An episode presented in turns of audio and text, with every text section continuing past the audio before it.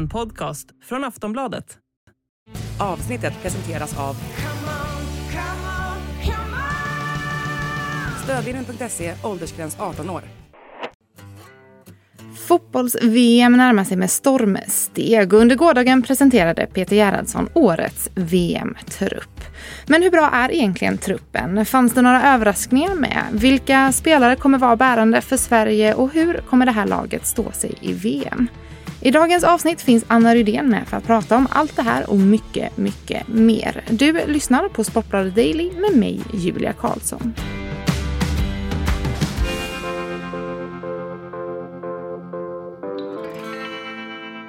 Ja, Anna Rydén, VM-truppen är här. Vi får väl börja med standardfrågan. Vad är spontana tankarna och känslorna kring truppen? Ja, men den spontana tanken när Peter Gerhardsson presenterade den här truppen på 23 namn var ju men hallå, var är skrällarna? Sen så tänker man ett varv till och känner att oj, vilken Gerhardssonsk trupp. Han är ju känd för att inte ta ut en massa skrällar. Han litar på det laget som han har byggt upp. Det är en trupp som har presterat väldigt bra, men det som väl också gör att man blir lite orolig när man ser den här truppen, det är ju om man tittar på lite balansen i den och skadorna, speltiden. Det är eh, två faktorer som gör mig orolig inför sommaren. För tittar man på Backuppsättningen, den köper jag helt. Kanske också för att det var ungefär samma VM-trupp som jag själv tog ut när jag skulle leka förbundskapten. Ett fruktansvärt jobb för övrigt. Jag förstår eh, huvudvärken man får när man ska sätta ihop truppen. Eh, men där att det blir sju backar, där har vi ju faktiskt Anna Sandberg och Hanna Lundqvist, två VM-debutanter, två unga spelare, två spännande spelare som har tagit stora kliv, bland annat. Eller till exempel Anna Sandberg som till vardags spelar i BK Häcken och eh, spelar vecka ut och vecka in. Gör det väldigt bra, växer in i sin roll. Kul att hon får chansen. Så back när backarna presenterades så kände jag, men kul, det kanske händer någonting. Sen kommer man till de offensiva spelarna och det är där oron börjar komma. Inte för att det är dåliga spelare på något sätt. Det är en väldigt bra trupp Sverige har, men vi har spelare med en enorm skadehistorik där. Caroline Seger är med. Jag tycker att det är givet att hon är med i truppen som den ledare hon är. Men hon har fortfarande inte spelat 90 minuter. Hon är på väg tillbaka. Hon berättade själv för Sydsvenskan igår att hon faktiskt hade varit lite nervös när hon satt där och följde den här trupputtagningen och tänkte varför ska jag börja på S? Jag kommer så sent i truppen. Kommer jag vara med eller inte? eh, she didn't know. Så det säger ju en del om liksom hennes status nu, för hon har ju alltid varit så tokgiven. Men hon har skadehistoriken. Jag tycker äh, givetvis att hon ska med i den här truppen. Men sen har vi så många andra spelare som har varit skadade. Vi har Fridolina Rolfö som var skadad fram till Champions League-finalen. Kunde ju dock spela den och avgöra. Känns tryggt. Vi har Stina Blackstenius som har åkt på någon form av fraktur i handen. Det är fotboll vi spelar, tack gode gud för det. Eh, vi har eh, Kosovare Asllani som har varit skadad i princip hela våren, gjort 90 minuter. Det här är stjärnspelare, men kommer de kunna spela 90 minuter så många matcher under så tajt med tid? Vi vet att Kosovare Asllani till exempel verkligen är en mästerskapsspelare. Hon älskar det där och eh, hon behöver nog mer eller mindre behöva amputera benet, får inte kliva ut när det väl kommer till ett mästerskap. Eh, så är det. Men just det här, alla de frågetecknen som finns med spelare som inte har kunnat spela på grund av skador under våren. Och också då andra spelare som kommer vara bärande i den här truppen som inte spelar 90 minuter till vardags i sina klubblag. Mm. De kan befinna sig i superbra träningsmiljöer men spelar inte 90 minuter. Och några sådana, det kan man absolut ha i en trupp. Mm. Och till och med i en startelva. Som jag tycker till exempel att Johanna Rytting Kaneryd är ett givet första val ute till höger i den här svenska VM-truppen, i den svenska startelvan eh, som vi kommer se under mästerskapet. Men hon spelar inte kontinuerligt. Vi kan inte ha för många spelare som inte gör det. Och då med skadehistoriken som finns så känns det lite så här, ja, men man blir orolig. Vad kommer de kunna prestera och vem är det som liksom ska vara i sitt livsform? Sen kanske det också på sätt och vis är det som talar för Sverige i slutändan. För att alla minns väl hypen som var inför England förra sommaren när man kände yes, nu ska det bli det här efterlängtade guldet. Vi har så mycket världsstjärnor. Det här är chansen. Nu kommer det. Och så funkade det inte. Man hittade ingen roll för Lina Hurtig i laget. Fridolina Rolfö kom inte riktigt till sin rätt. Även om hon var en av Sveriges absolut bästa spelare i det mästerskapet så såg man inte den här briljansen som man ser från henne i Barcelona. Och, äh, det började skava mycket. Det kom in covid i truppen. Det blev spred en oro. Och liksom, det funkade helt enkelt inte för Sverige där när man var så hypade. Så nu när vi kanske drar ner eh, förväntningarna lite, kanske är det som gör att det faktiskt skulle kunna räcka hela vägen. Ja, du, du säger det, det är mycket liksom stabila, rutinerade spelare. Hur, eh, hur bra är truppen tror du då på en skala 1 till eh, 5 plus? Då? Ja, men skulle den eh, hålla sig helt skadefri och att alla faktiskt kan leverera, att spelarna som kommer dit är i form, då skulle jag säga att det är en stark trupp. Då är man väl uppe på en ja, men fyra plus i alla fall. Jag saknar nog något litet extra för att den verkligen ska komma upp till fem plus. Och ett eh, orosmoment i min värld är ju också det faktum att eh, vi har ingen första målvakt. Mm. Och det är inte på så sätt att jag är orolig för Jennifer Falk eller Zecira Musovic som kommer vara det kommer vara någon av de två som får chansen. Eh, som båda två har väntat på den väldigt länge. Det är två bra målvakter. Men Peter Gerhardsson verkar ju vägra bestämma sig om vem som ska vara första målvakt. Zecira Musovic har varit tydlig ända sedan jag vet jag ställde frågan till henne i Spanien i höstas när eh, Hedvig Lindahl liksom inte längre var med. Och så här, nu har vi ju ingen tydlig första målvakt. Hur känner du inför det? Och som målvakt i den utsatta positionen du befinner dig, hade du velat ha ett tydligt uttalat val som första målvakt? Och redan då var hon inne på att ja, det vill jag. Jag hade velat veta vem som ska stå. Så man har någonting att förhålla sig till, så man vet vad man ska åka. Nu kommer båda två åka dit med förväntningar. Då är det klart, en konkurrenssituation, absolut jättebra att det är två stycken som kommer behöva bevisa sig. Men när man är i en så utsatt position, man ska vara tryggheten där bak. Jag hade gärna sett att man hade haft en uttalad första målvakt där. Mm. Speciellt med tanke på att personen som kommer stå där är en person som mästerskapsdebuterar. Vem hade du satt som eh, första målet då? I nuläget så hade jag satt Jennifer Falk eh, som första målvakt. Jag vet inte riktigt vad jag grundade i, för jag tycker att båda två är eh, stabila målvakter och de har olika fördelar. Men det är väl kanske lite det som väger över som jag var inne på tidigare också, det här med speltiden. Jennifer Falk spelar kontinuerligt i Häcken. Zecira Musovic har absolut fått chansen i Chelsea eh, under året, men hon har inte lyckats ta den där första platsen i Chelsea än.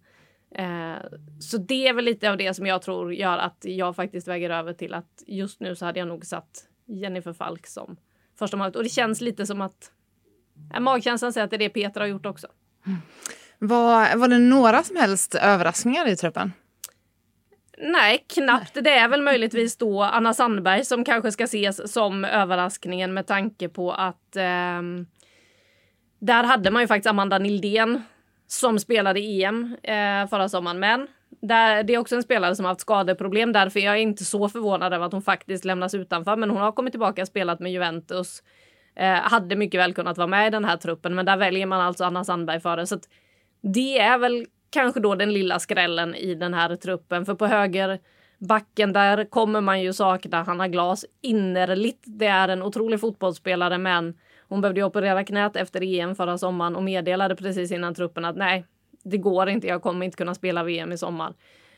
Så där får ju då Hanna Lundqvist kliva in. Det var ju där på så sätt mer väntat att en spelare som Hanna Lundqvist faktiskt kommer med i truppen. Där kanske han inte på samma sätt hade något val inom citationstecken. Så att eh, Anna Sandberg får vi väl se som skrällen i truppen. Vilka andra namn saknar du i truppen då? Ja, alla som eh, har sett någon form av artikel efter VM-truppen igår eh, lade nog märke till att det framförallt var två namn som nämndes och det är de två namn jag saknar också. Det handlar om eh, två unga talanger som båda spelar i damallsvenskan till vardags. Den ena i Hammarby, den andra i Häcken. Det är Matilda Winberg och det är Rosa Kafaji. I min trupp när jag tog ut den så hade jag Matilda Winberg i truppen. Lite lite också för att hon faktiskt har fått chansen tidigare. Hon startade Sveriges senaste landskamp, den mot Norge. Det var hennes första match från start. Eh, jag trodde faktiskt att någon av de två skulle komma med. Jag trodde inte att han skulle kunna göra plats för båda två eftersom båda två lite spelar i tia-rollen och det var det, det. Så sa Peter också att de konkurrerar ju lite om samma plats och på den platsen så har vi också då Kosovare Asllani och Madeleine Janogy före. Han var inne på att han såg inte riktigt att de kunde rotera ut och vara på någon annan plats i det offensiva och där tycker jag väl kanske att han har lite fel. Jag kan ju se dels Madeleine Janogy också rotera ut och kanske spela ute till höger. Skulle kunna spela eh, längst fram. Matilda Winberg har också roterat runt lite där. Jag menar Winberg och Janogy spelar samtidigt i klubblaget. Det är klart att det hade gått att hitta plats och jag tycker att man kanske borde ha tagit med någon som spelare som liksom sticker ut lite och som inte med för att se och lära, för att se och lära, men som hade kunnat ta med sig den erfarenheten in framåt. Mm. Men också faktiskt vara redo att hoppa in och göra skillnad redan nu så som vi såg Madeleine Janogy till exempel göra i VM för fyra år sedan när hon kommer in i premiären och får ett sånt jäkla dundergenombrott där hon avgör den där matchen. Jag tror att både Rosa Kafadio och Matilda Winberg hade varit kapabla till den typen av genombrott i det här mästerskapet. Därför saknar jag någon av de två. Vad du var inne lite på det i första frågan här, men vad tror du att den här truppens eh, styrka kommer vara nu i VM? Är det liksom det här stabila och all eh, eh, vad säger man, erfarenhet som finns i truppen? Det är det, och just gruppen. De trivs väldigt, väldigt bra ihop. Det är ett harmoniskt gäng. De älskar att samlas. Eh, det finns många andra som kan känna att mm, ska du på, tillsammans i fyra veckor inte träffa någon annan.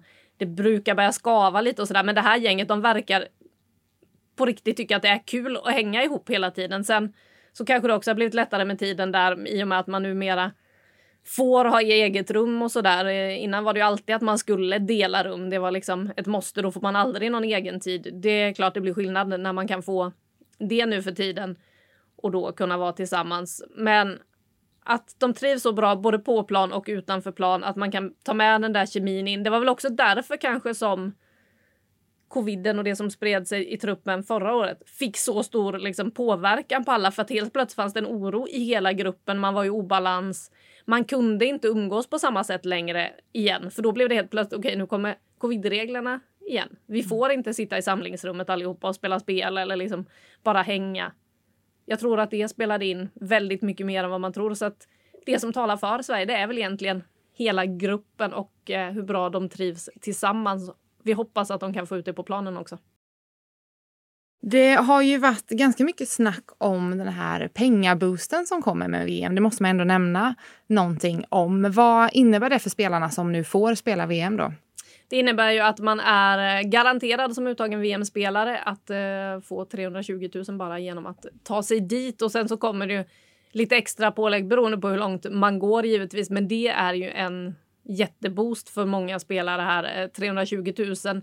Det är mycket pengar för flera av de här spelarna. Ehm, och till exempel en sån som Hedvig Lindahl nämnde ju det nu som en av de tuffaste grejerna med att faktiskt inte bli uttagen. Att hon hade skrivit en plus och minuslista liksom kring okej, okay, vad är bra om jag kommer med och vad är liksom dåligt med att komma med? Och en av de sakerna som vägde tyng, tungt på sidan av bra att komma med, det var de här 300 000 som gör skillnad för många damspelare. Det är mycket pengar.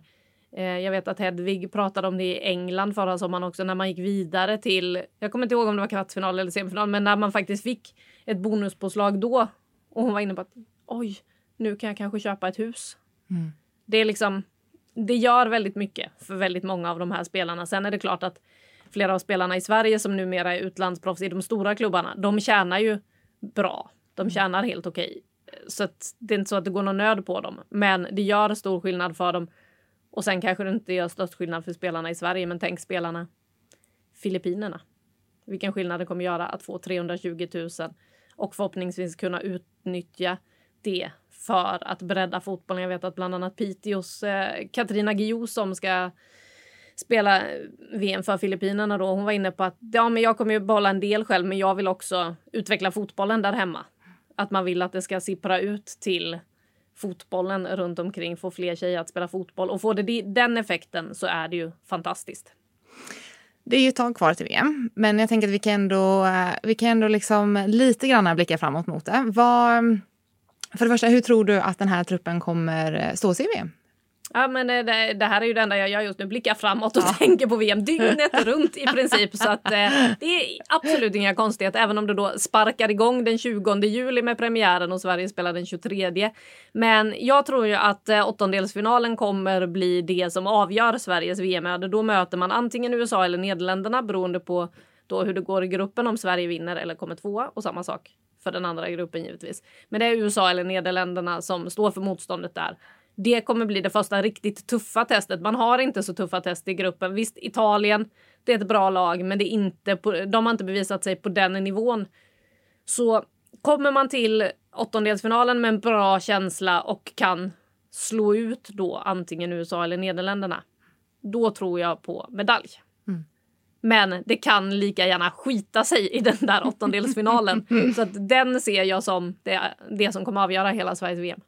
Vilka, eller vem kommer kliva fram och vara bärande för Sverige? Vem är viktigaste spelaren? Filippa Angeldal skulle jag säga. Och det baserar jag på det jag var inne på i början också, skadehistoriken som finns i det här laget. Nu, Filippa Angeldal var en av de spelarna som sen hon gick till Manchester City ofta har fått frågan, men du, speltiden då?